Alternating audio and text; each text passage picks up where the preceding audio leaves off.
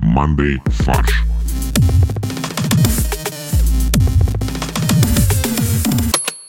Всем привет, это подкаст «Мандай фарш». И у меня в виртуальной студии великолепные ведущие Максим, Привет. Борис Привет. и замечательный Олег. Почему я опять не замечательный? Почему Олег замечательный, а я не замечательный? Ну, потому что я на него смотрю, и у меня прям сердце радуется. Потому что иначе Олег отказывается участвовать в записи, если его не будут называть замечательно. Это правда, кстати. Ну что, друзья, давайте обсуждать уже новости. Порадуем наших слушателей. Я напомню, кстати, нашим слушателям, у нас есть телеграм-чатик. Пожалуйста, проходите по ссылке в описании и присоединяйтесь к нашему доброму классному комьюнити. А еще нас можно поддержать рублем, если подписаться на дополнительные выпуски в Apple подкастах или в ВКонтакте. У нас там есть тоже сообщество, к которому можно присоединиться. Самую важную подводку к новости, которую мне написал сегодня Максим, благодаря, спасибо ему. Задача Манды Фарш – обеспечивать вас шутками. И вот у нас есть новость, что к концу года Россия обеспечит себя собственными устрицами. Максим, расскажи, пожалуйста, что это за ересь очередная? Ничего, то есть я не предполагал, что мы будем это обсуждать, я просто предполагал, что ты это скажешь. Отлично. Э, Я так понимаю, что Россия произведет столько устриц, что нам хватит на внутреннее потребление, правильно? Да, но я не очень представляю себе, кто потребляет устрицы, то есть это не такой прям популярный продукт у нас, нет? В смысле, буржуи. Ну, я ем каждый день на завтрак. А, ну вот, да, буржуи, да. Подожди, устрицы очень полезны, они повышают либидо, а нам сейчас как раз как никогда нужно либидо крепкое. А, то есть это для демографической ситуации. Конечно. Это чтобы показать кукан Западу. Показать э, свои устрицы. Меня в этой связи интересует индустрия рябчиков и ананасов. Что там у нас с поставками рябчиков? Ну, смотри, с ананасами, мне кажется, проще, потому что это довольно сложно. Они растут только в довольно тропическом климате. С ананасами проще, потому что это довольно сложно. Но имеется проще ответить на твой вопрос. С ананасами у нас проблемы. У нас негде их растить. Да. Это как будет, мне кажется, с кукурузой. Если у нас кукуруза не растет, Кукуруза у нас не растет. а где у нас кукуруза? Я когда ехал на юг по трассе М4 Дон, там с правой стороны все 1500 километров подсолнух, а с левой кукуруза. А, а почему у нас писали в исторических всяких справках, что кукуруза у нас плохо росла? В исторических справках это ну, кто, Петр Первый, может быть, писал? Да. Но с тех пор немножко агрокомплекс продвинулся вперед все-таки. Появилась сеялка. А, блин, сеялка знаменитая. Тогда получается все. Ананасы можем сажать, и рябчиков они будут пастись под ананасами. Нет, ананасы мы можем сажать, они расти не будут. Почему? А в Краснодарском крае. Там же все растет. Если есть на свете рай, это Краснодарский край, как известно. Краснодарского края все можно посадить, да, знаменитое? Все можно посадить. И ананасы, и рябчики, и буржуев. И буржуев. Короче, главное ананасы удобрять рябчиками, чтобы они паслись внизу, и все будет нормально. Нет, рябчики опыляют ананасы. Да, знаменитое рябчиковое опыление. Ну, э, раз уж мы не разобрались в этом, А у нас и не было такой задачи. как всегда. В общем, друзья, если вы любите ананасы, рябчики и устрицы, не переживайте, Россия обеспечит вас всем необходимым. Вы обычный, классический, эталонный буржуй. Да, либо скоро мы включим это в нормальную продуктовую корзину, где будет хлеб, гречка и устрица. Одна. Московские вокзалы подсчитали, сколько вещей забыли пассажиры и посетители вокзалов за три месяца лета. И это более 18 тысяч предметов. Чаще всего это, конечно, сумки, наушники, зонты, очки. Но есть и необычные находки среди забытых вещей. Это раковина, бензобак, детская коляска и настенная карта Средней Азии. Свернутая или она была как ковер, э, скажем так? Она была наклеена на вагон, На стену. на стену купе. Просто человек ехал и все время как бы вспоминал о родине. Слушайте, а эти 18 тысяч вещей, их можно в итоге забрать? Или это маркетплейс будет скоро создан на базе РЖД? Ты можешь забрать, если ты сможешь описать э, вещь, которую ты потерял. А, блин, наверное, карту будет тяжело забрать. Такой телефон, он черный, с камерой. И он не разблокируется. И у меня не получится его разблокировать. Это точно мой телефон. Я ввожу пароль, и он не разблокируется. Это фишка моего телефона. А, наушники, да, белые такие в кейсе. Нет, они не привязаны к моему телефону. Они привязаны к телефону моей дочери. А я нет сейчас. Да. Она улетела. Как можно забыть раковину? Расскажите мне. То есть это довольно тяжелый предмет, который ты, скорее всего, держишь двумя руками. Моя гипотеза, кто-то специально ее оставил. Да, она тяжелая, тебе типа ее подарили и просили отвезти куда-то. Ты доехал до места назначения. А ты живешь рядом с центром забытых вещей РЖД. Да. И они ее туда привезут, и ты такой, о, я забыл, и забрал просто домой. Или ты просто переезжал с одной квартиры на другую. Тебе не хватало места, куда сложить раковину. А, и ты в камеру хранения отнес. Да, и ты решил на временное хранение в камеру хранения ее отдать. То есть тебе лень было выкидывать, поэтому ты решил так? Да, ты айтишник в Турцию решил съездить на пару месяцев, ну и раковину отдать заодно в камеру хранения. Он решил съездить, а у него в отеле в Турции не было сантехники, он с собой из Москвы взял. Не, ну наоборот, он взял с собой из Москвы, а потом в Турции оказалось, что есть, и пришлось оставить временно. Как люди забирают из турецких гостиниц тапочки, полотенца, а чувак решил раковину забрать просто. Ну, знаете, получается, это своего рода бесплатная камера хранения. Да, Только рисковая. Если тебе повезло, и оно добралось до камеры хранения, то ты можешь бесплатно там хранить, сколько тебе вздумается. Ну или там, не знаю, разумное время, когда они выкидывают все. Не выкидывают, они сжигают. А раковину не сожжешь. Специальный паровоз ходит, в котором топку кидают забытые вещи. Жесть, на самом деле. Это такой адский паровоз. Да. Но раковина не горят. Как писал Булгаков, но потом попросили его поправить. И он говорит, Михаил Афанасьевич, не имеет смысла, может, что-нибудь другое здесь напишите? Ладно, хорошо, рукописи, окей. Вот, а еще, может быть, это намек, типа, человек оставил посреди вокзала раковину, потому что, блин, у вас туалеты здесь отвратительные, даже раковины нет. Вот вам раковина, поставьте себе в туалет. Да, он хотел показать эталонную раковину. Типа, Вот так должно быть. А на вокзале такие, а что это такое? Ого, что это за секретный объект? Она такая белоснежная, возможно, это новая продукция Apple. Это наушник Apple большой такой Да, AirPod такой. для Валуева. Ну, короче, мне кажется, самый сложный объект, который нужно будет забрать, это карта, потому что тебе нужно будет ее описать, а если ты ее не выучил, то ты не сможешь никак... ты такой, какое село рядом с Самаркандом? И все. Я не знаю, я из другой страны. Переместимся в Петербург, где в туалетах на улицах города поставят тревожные кнопки. Так, зачем? Значит, смотрите, туалеты в этом году стали бесплатными. Поэтому туда чаще ходят люди, объясняет э, Станислав Протасов, глава комитета по энергетике. А значит, повысился риск неправомерных действий посетителей. Если вас решили ограбить в туалете, то нажмите тревожную кнопку. Тревожную кнопку, и станет тревожно не только вам, но и сотрудникам комитета по энергетике. А, реально, то есть тревога, получается, к ним приходит, только они потом должны связаться с МВД.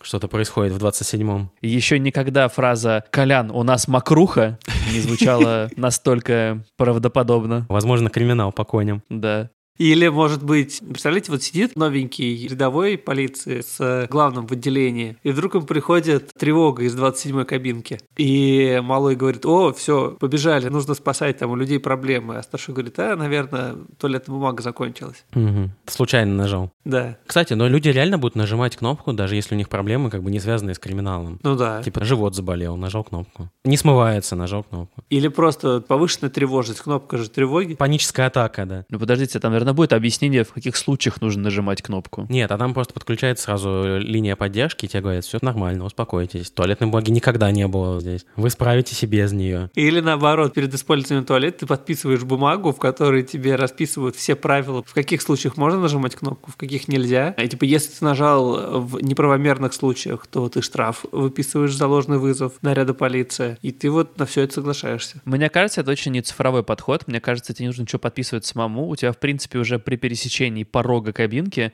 ты уже соглашаешься на условия, в которых прописано, собственно, когда ты можешь нажимать на кнопку. И если вдруг ты нажал ее неправомерно, то при выходе и при пересечении порога у тебя автоматически списываются деньги с карточки и за использование туалета. А, нет, просто за штраф. Все. Да. Кстати, 36 миллионов рублей будет стоить установка кнопок. Идеально, слава богу. Потому что всего 36 кабинок. 36 кабинок по миллиону рублей за кнопку, да. Но на самом деле самое важное посмотреть еще на другой тендер. Это только установка кнопки, а подключение ее к реальной системе Это другой комитет будет заниматься уже. этим вообще будет заниматься кто-то реально там типа Роспотребнадзора. Комитет по подключениям. Нет, тревожный комитет. Тревожный комитет Петербурга. Которая состоит целиком из белок истеричек. Да, ты звонишь в комитет тревожности и говоришь, да, что случилось? Белки, истерички? Да. Ты не знаешь новый вид белок, что ли?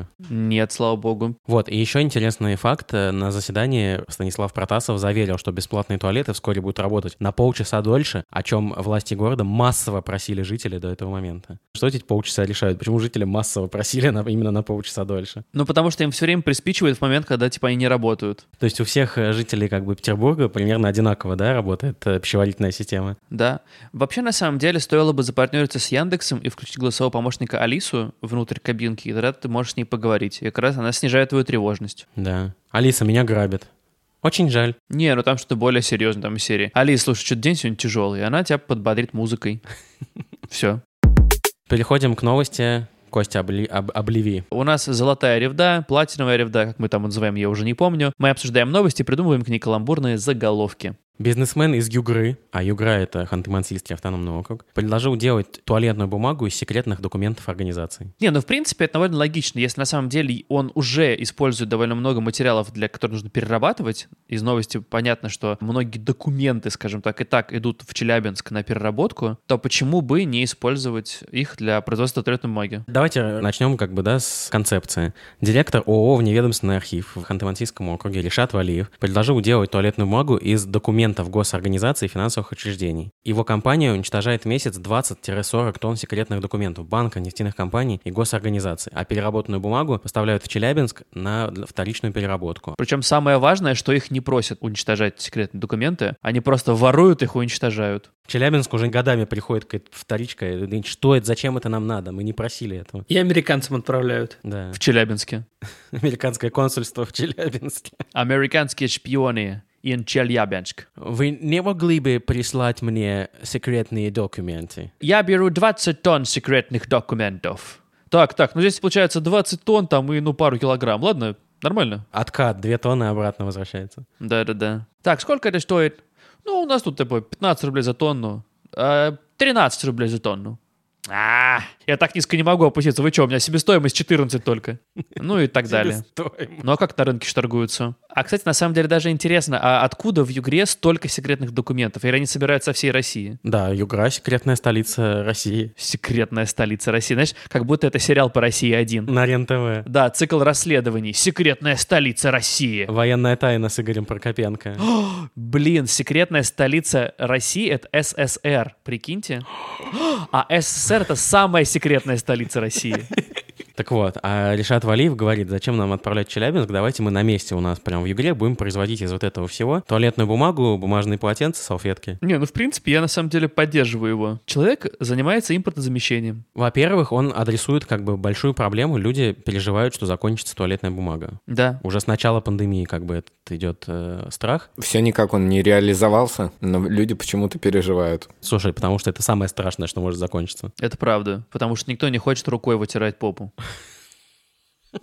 А лопухом? У лопух еще пойди сорви. Ты где лопух-то найдешь? Слушай, ну в Югре я уверен, что там гораздо лучше с природными ресурсами. Олег, Югра это тундра, там только мох растет. Говорят же, Олег, что мох растет на северной стороне. Вот Югра это северная сторона России, там только мох растет. То есть, Олег, если неожиданно ты проснешься и видишь вокруг себя мох, скорее всего, ты в Югре.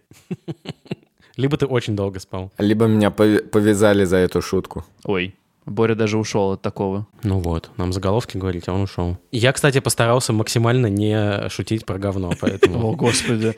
Максим, ты упустил столько чудесных заголовков, ты что? Я решил take the high road. Ну давай, давай, давай, Ну, даже давай, это будет ну, просто расскажи. интересно. Гостайны для тайной комнаты. Блин, ну ты у меня украл заголовок. А как у тебя звучит? Просто «Гарри Поттер и тайная комната». Это не твой заголовок, это Джей Кей Роулинг придумала. Не, на самом деле на английском э, лучше он звучит, потому что типа Chamber of Secrets, там сразу двойной уровень шутки. Да, согласен. Ну, слушайте, у меня прям максимально прямолинейный заголовок. В жопу такие секреты.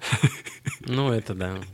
С этого следовало ожидать. О, там дальше еще лучше, Максим. Олег, Секреты пойдут коту под хвост. Вот, отлично. после прочтения смыть. Неплохо. У меня примерно похожий заголовок. Борис. Рукописи не говнят. У меня есть такой, только э, это микс из того, что сказал Максим и Борис. Рукописи не горят, но легко смываются. М, Унитаз уполномочен заявить. Неплохо. Да, нормально. Моя очередь. Подтерся секретами. То есть просто напрямую ты решил. Да, вообще, на пролом пошел. Ну, ребят, сейчас как бы просто приготовьтесь, приготовьте свои ладошки. Сейчас вы испытаете гордость. Вдохнули, выдохнули в лучших традициях. Тайны останутся в аналах истории. Респект. Респект.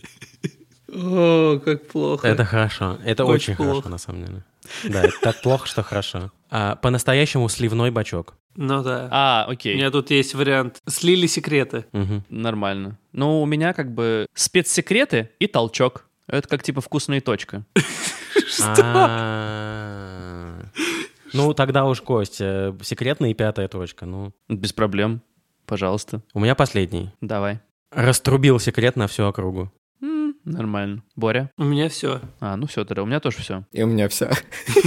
А, все, слава богу. Мы запустим голосовалку за лучший заголовок, где будут 10 э, лучших вариантов, и вы можете выбрать э, своих любимчиков. А, мне не все. Как только Олег узнал, что будет как бы голосование за лучший заголовок, он, а я тоже хочу участвовать. Можете подтереться своими секретами. Неплохо. Переместимся в Подмосковье, где житель Мытищ прикрутил к дереву рупор, чтобы кричать на пьяные компании. То есть чувак просто довел до максимума свой скилл. То есть он кричал на пьяные компании всю жизнь, и у него как бы не очень хорошо получалось. Он подумал, как мне прокачать этот навык? То есть теперь он, вместо того, чтобы кричать на пьяные компании, он залезает на дерево и орет в рупор. Это не то, чтобы сильно легче. Он прикрутил громкоговоритель, а источник звука остается у него в квартире. А, он на нитке. У него стакан в квартире. Он поднимает этот стакан с ниткой из дна и туда бу-бу-бу. А, кстати, цифровизировать надо было. Надо было бы Алису подключить и говорить, Алиса, наори, пожалуйста, на этих пьяных э, ребят. Уходите домой. Не, я Олега просто дополню. Он живет на 12 этаже, например. У него протянута нитка до скамейки, где собираются пьяницы. Он сначала орет из окна, типа «Толя, возьми стакан!» И потом уже, когда чувак прислоняет к уху стакан, он уже шепчет типа из серии «Уходите, уходите». СМР, да, на, на них действует? Да. Я подумал, ты когда говорил про нитку и скамейку, что он дергает за эту нитку, и скамейка так хоп, из-под жопы у этой Они компании. так, Что происходит? Мы не можем сесть. И музыка из Бенни Хилла играет. И они гоняются за скамейкой по всей лужайке. Блин, это очень смешно на самом деле. А потом лужайка гоняется за ними. Да, Вначале он, значит, там пару кругов, насколько он нитку заложил, э, по кругу гоняется. Потом скамейка резко почему-то на 12 этаж ползти по стене начинает. А, и они бегут за ней по стене, а потом И такие, они за «Упс». ней, да. Потом смотрит вниз и падает. Да, и глаза остаются на уровне экрана. такие, «Бррр». А какие еще он может объявления говорить э, в громкоговоритель, чтобы люди перестали шуметь? Ваш автобус приходит, например. Не-не, самое важное это из серии «Убери за собакой, скотина». Костя часто слышит, видимо. Он, наверное, включает полицейскую сирену у себя просто.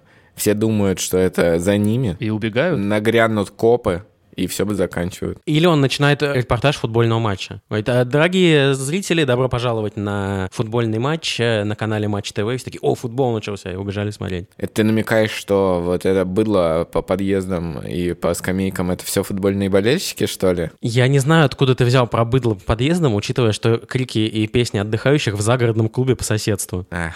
Это э, гольф-клуб? Загородный клуб. Все э, быдло по подъездам это любители гольфа? Да? Они играют в карты там на лужайке, он подсматривает и говорит, у этого, у лысого семерка пик. Они такие, блин, опять. Опять лысый. Не дает нам поиграть, да. То есть он сдает всех. Мне кажется, довольно сложно комментировать матч по гольфу, я сейчас так подумал. И он такой хуяк! И значит оно летит. И такой бам-бам! Неплохо. Такой я бы послушал. Я думаю, там в основном, когда не происходит ударов, между этим ра- анекдоты рассказывают комментаторы. То есть, на самом деле, это такой стример без компьютера. Он просто рассказывает людям, которые проходят мимо, про то, что происходит. А про королеву-то слышали? Такой на, на- на гольфе комментатор. А потом еще будет так, ну что, у нас сегодня спонсор FlowWow по промокоду Monday10. Можно получить скидку на заказ Ты тоже комментировал, да, гольф? Да, да. Это, кстати, правда, она еще пока работает вроде бы. До конца сентября она работает, так что нормально. Можете воспользоваться промокодом.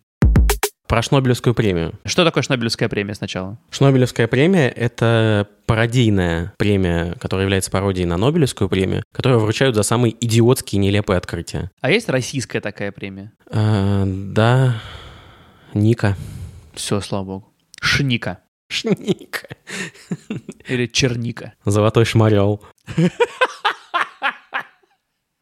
А, ну и, конечно, золотой шмарафон.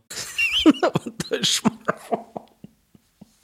Он и так таким является, я тебе по секрету скажу. Ну, что поделать. Итак, э, в числе победителей Шнобелевской премии группа ученых из Чехии, Нидерландов, Великобритании, Германии, Швеции и Арубы, которые установили, что сердцебиение влюбленных, которые понравились друг другу при первой встрече, начинает синхронизироваться. Прикинь. Значит, группа ученых вот из этой страны, они влюблялись друг в друга на протяжении двух лет и слушали через стетоскоп сердце друг друга. Как они это установили, интересно? Вот реально, тебе нужно было найти... Секундомер и стетоскоп, там больше ничего не нужно. Не, ну подожди, тебе нужно найти выборку людей большую, измерить у них э, сердцебиение До влюбленности. до влюбленности, потом их... Заставить их влюбиться. Да, Нет, подожди, а мне кажется, это делается очень просто. Ты выбираешь выборку людей, дальше ты ставишь им холтер, и дальше ты организуешь свидание. Все. Интересно именно, как определяются влюбленные, то есть где определение вот это проходит. Где вот эта грань, что человек влюбился или не влюбился? Как они определяют? Я думаю, здесь вопрос не то, что типа влюбленность, здесь скорее всего типа симпатия совместная, когда у них просто синхрон... ну, они разговаривают, и вот происходит вот химия между ними, и, соответственно, синхронизируется сердцебиение. Подожди, то есть у влюбленных, если один начинает бежать э, на беговой дорожке, то у второго тоже сердцебиение повышается? Э, Скорее всего, когда один человек начинает бежать на беговой дорожке, то второй и партнер сразу же начинает гасить первого за то, что тот хочет стать триатлетом. Потому что как только человек встает на беговую дорожку, ему сразу хочется велосипед и купить плавки.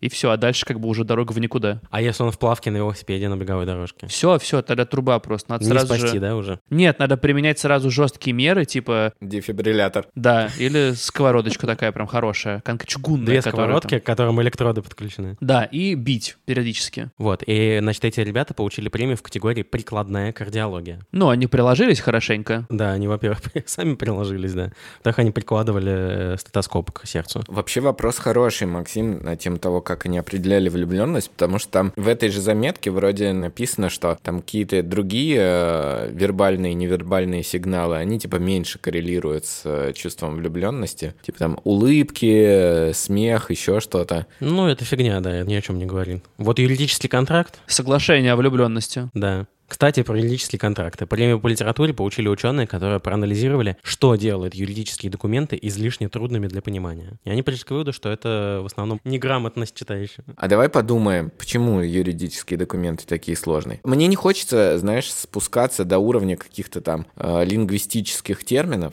Я бы сказал, что юридические документы очень тяжелые, потому что тот, кто их составляет, пытается уместить супер разнородные вещи в один какой-то оборот или термин. Да, очень длинные предложения получаются. э, По Чтобы одному все абзацу варианты там надо целое покрыть. предложение, да, чтобы там через точки с запятой и все вот это. Очень много вариантов. А мне кажется, что это все происходит из того, что юрист, который составляет документ, просто хочет выпендриться. Типа, что он умный, он знает все эти термины, и все термины, которые он знает, уместить в этот документ.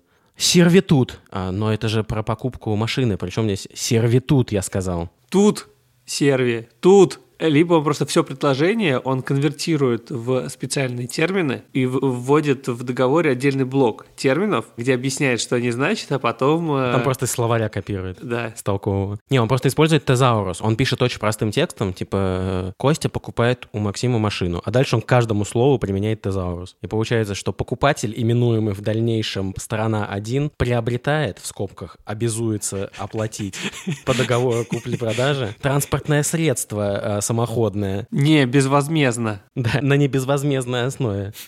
И так получается вместо одного абзаца 7 страниц. Похоже на правду. Премию по биологии получили ученые, которые изучали, влияют ли запоры на перспективы спаривания скорпионов. А чьи, человеческие или скорпионов? А может быть запоры в смысле дверей? Типа если между скорпионами запертая дверь, это влияет на перспективу спариваться или нет? Скорее всего, да. Представляешь, э, Кость, приходит скорпион к двери с букетом цветов, зв- звонит звонок, А дверь заперта на запор. а у тебя запор, как бы ты в туалете сидишь. Ну, явно же повлияет на перспективы спаривания скорпиона. А может быть у скорпионов как раз не повлияет. Подожди, а мы говорим, скорпионы — это знак зодиака или животные? Естественно. Речь идет только о скорпионах. Все, хорошо. Ты же скорпион как раз. Да, я поэтому переживаю. Переживаешь, да? Ну, замени просто запор на обычный замок, и все нормально будет. Все, хорошо. То есть на засов. На засов. Все тогда будет хорошо. Тогда придется еще одно исследование проводить. Не, ну если у тебя будет засов, то перспективы Автоматически все спаривания... считается.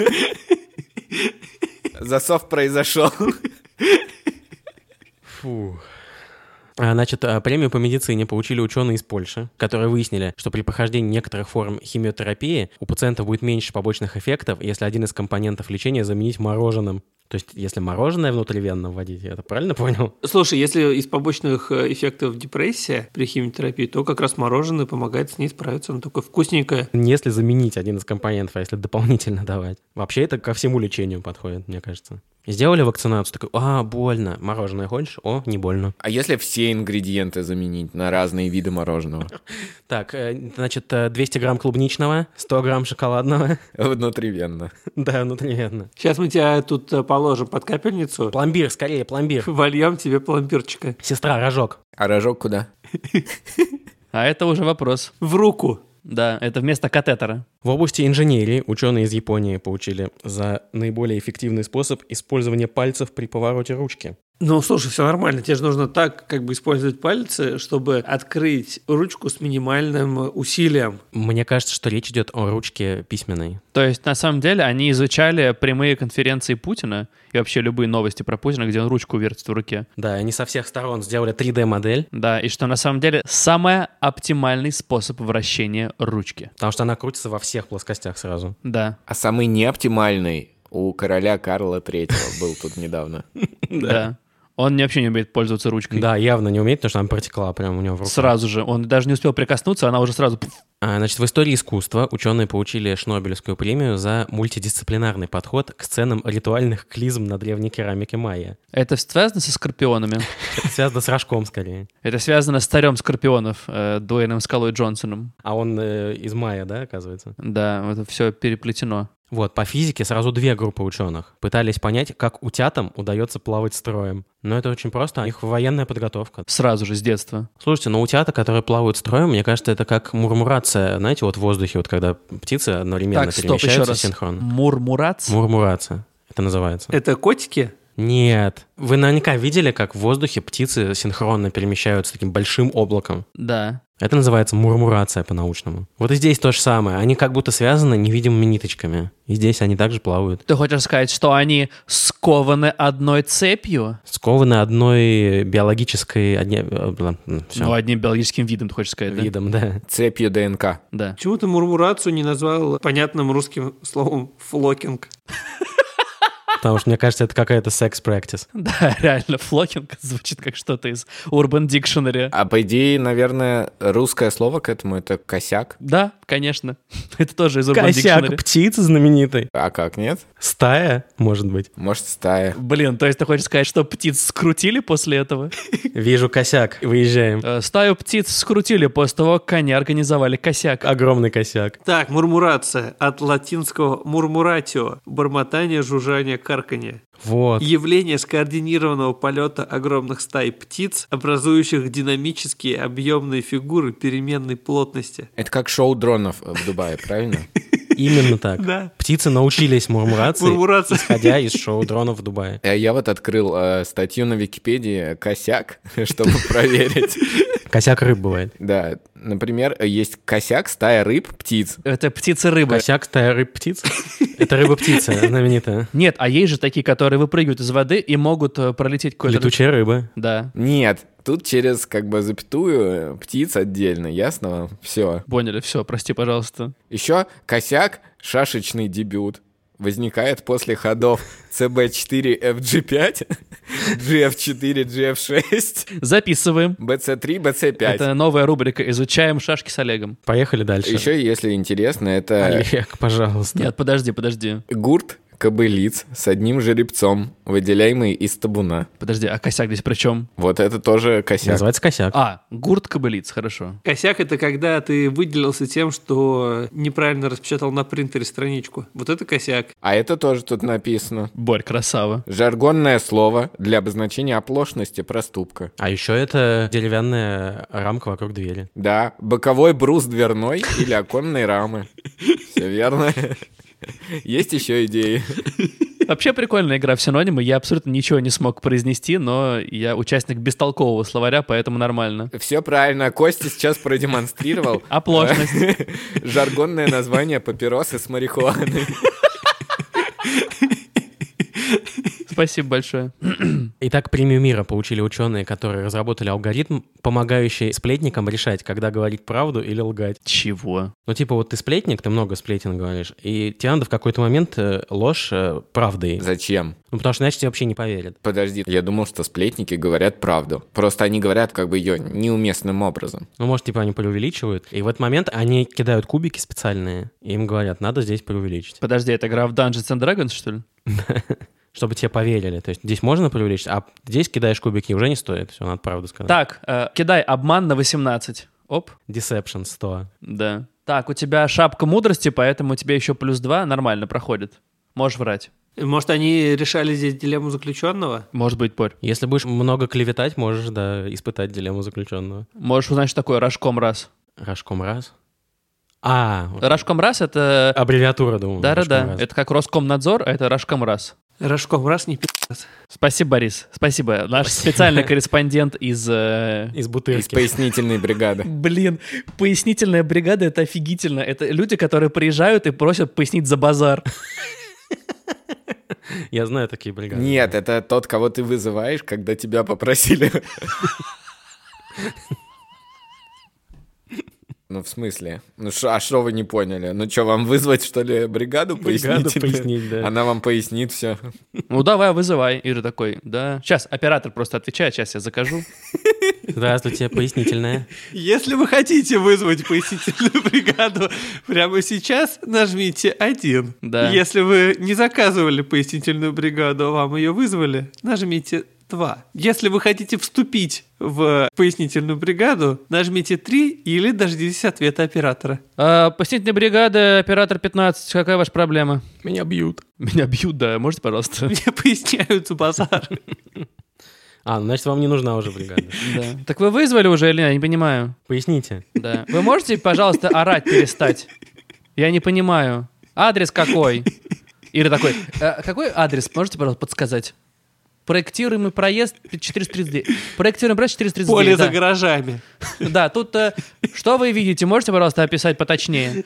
Э, фотку можете, Мы за пожалуйста, школой, прислать? Мы за школу. Ну, обычно у нас там поясняли. До сих пор там поясняю, там просто поясниловка такая. Наверняка, да. Просто я уже не участвую. То есть ты уже повесил свой пояснительный как бы мундштук на гвоздь? Свой пояснитель, да. Он у меня на пояснице висит. Он поддерживает поясницу, чтобы как бы не сломали так быстро. Но там много-много чего было пояснить. То есть это такое место знаний, я бы сказал. Там до сих пор сидит старец, который записывает. Это первый блокчейн. Старец из 11 да? Старец, да, который до сих пор не может закончить, и он как бы записывает все пояснения. До сих пор в 11 Ему 39, да. Как известно, школа — это храм знаний. Да, да, да. А за гаражами там храм познаний. Да. Это святая святых, да. По экономике, за математическое объяснение того, почему успешными чаще становятся не самые талантливые, а самые удачливые. О, это про меня.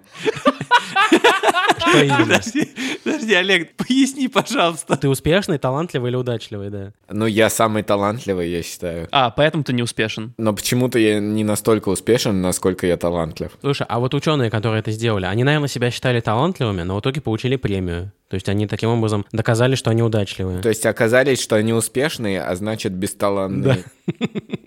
Сами себя доказали, да. Да. И расстроились потом. Не пришли за премию получать. И последняя премия за техническую безопасность ученым из Швеции, которые разработали манекен для краш-тестов лося. Это для мультика Рокки и Бульвинкель? Я думаю, это для Вольво исключительно. А зачем нужен специальный манекен для этого? Ну, Вольво проходит, типа, лосиный тест знаменитый. Это понятно, да, но почему обязательно манекен специально должен быть? Ну, чтобы не использовать настоящих лосей, их не так много осталось. Да нет, я имею в виду манекен, можно же любой брать. Зачем нужен какой-то специальный манекен под лося? А как любой человека взять, он не похож на лося. Манекен! Уже есть манекены. Они разработали, мани- не было ни одного манекена лося. А, манекен лося! Они придумали манекен лося. Все, я подумал, манекен, который в машине сидит. Не, манекен для краш-теста лося, то есть человек идет по улице, в него врезается лось. Что произойдет с человеком, да? В него врезается его краш.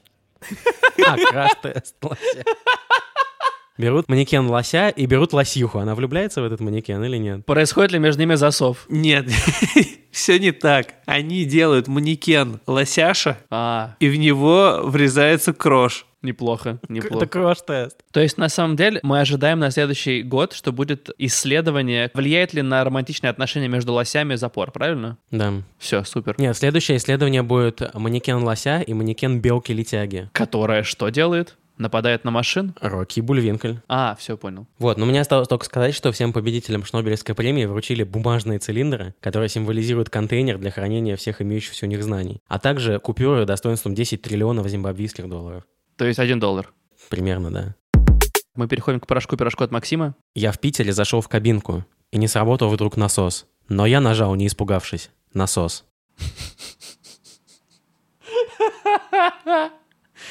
Немножко предсказуемо было на последней строфе, но мне понравилось. Я не понял. Ну, что могу сказать, Борь? Зато ты удачливый, да. Всем спасибо, это был подкаст «Мандай фарш». Просто рассказывайте о нас своим друзьям. Большое спасибо, что вы нас слушаете. До скорых встреч. Чмоки.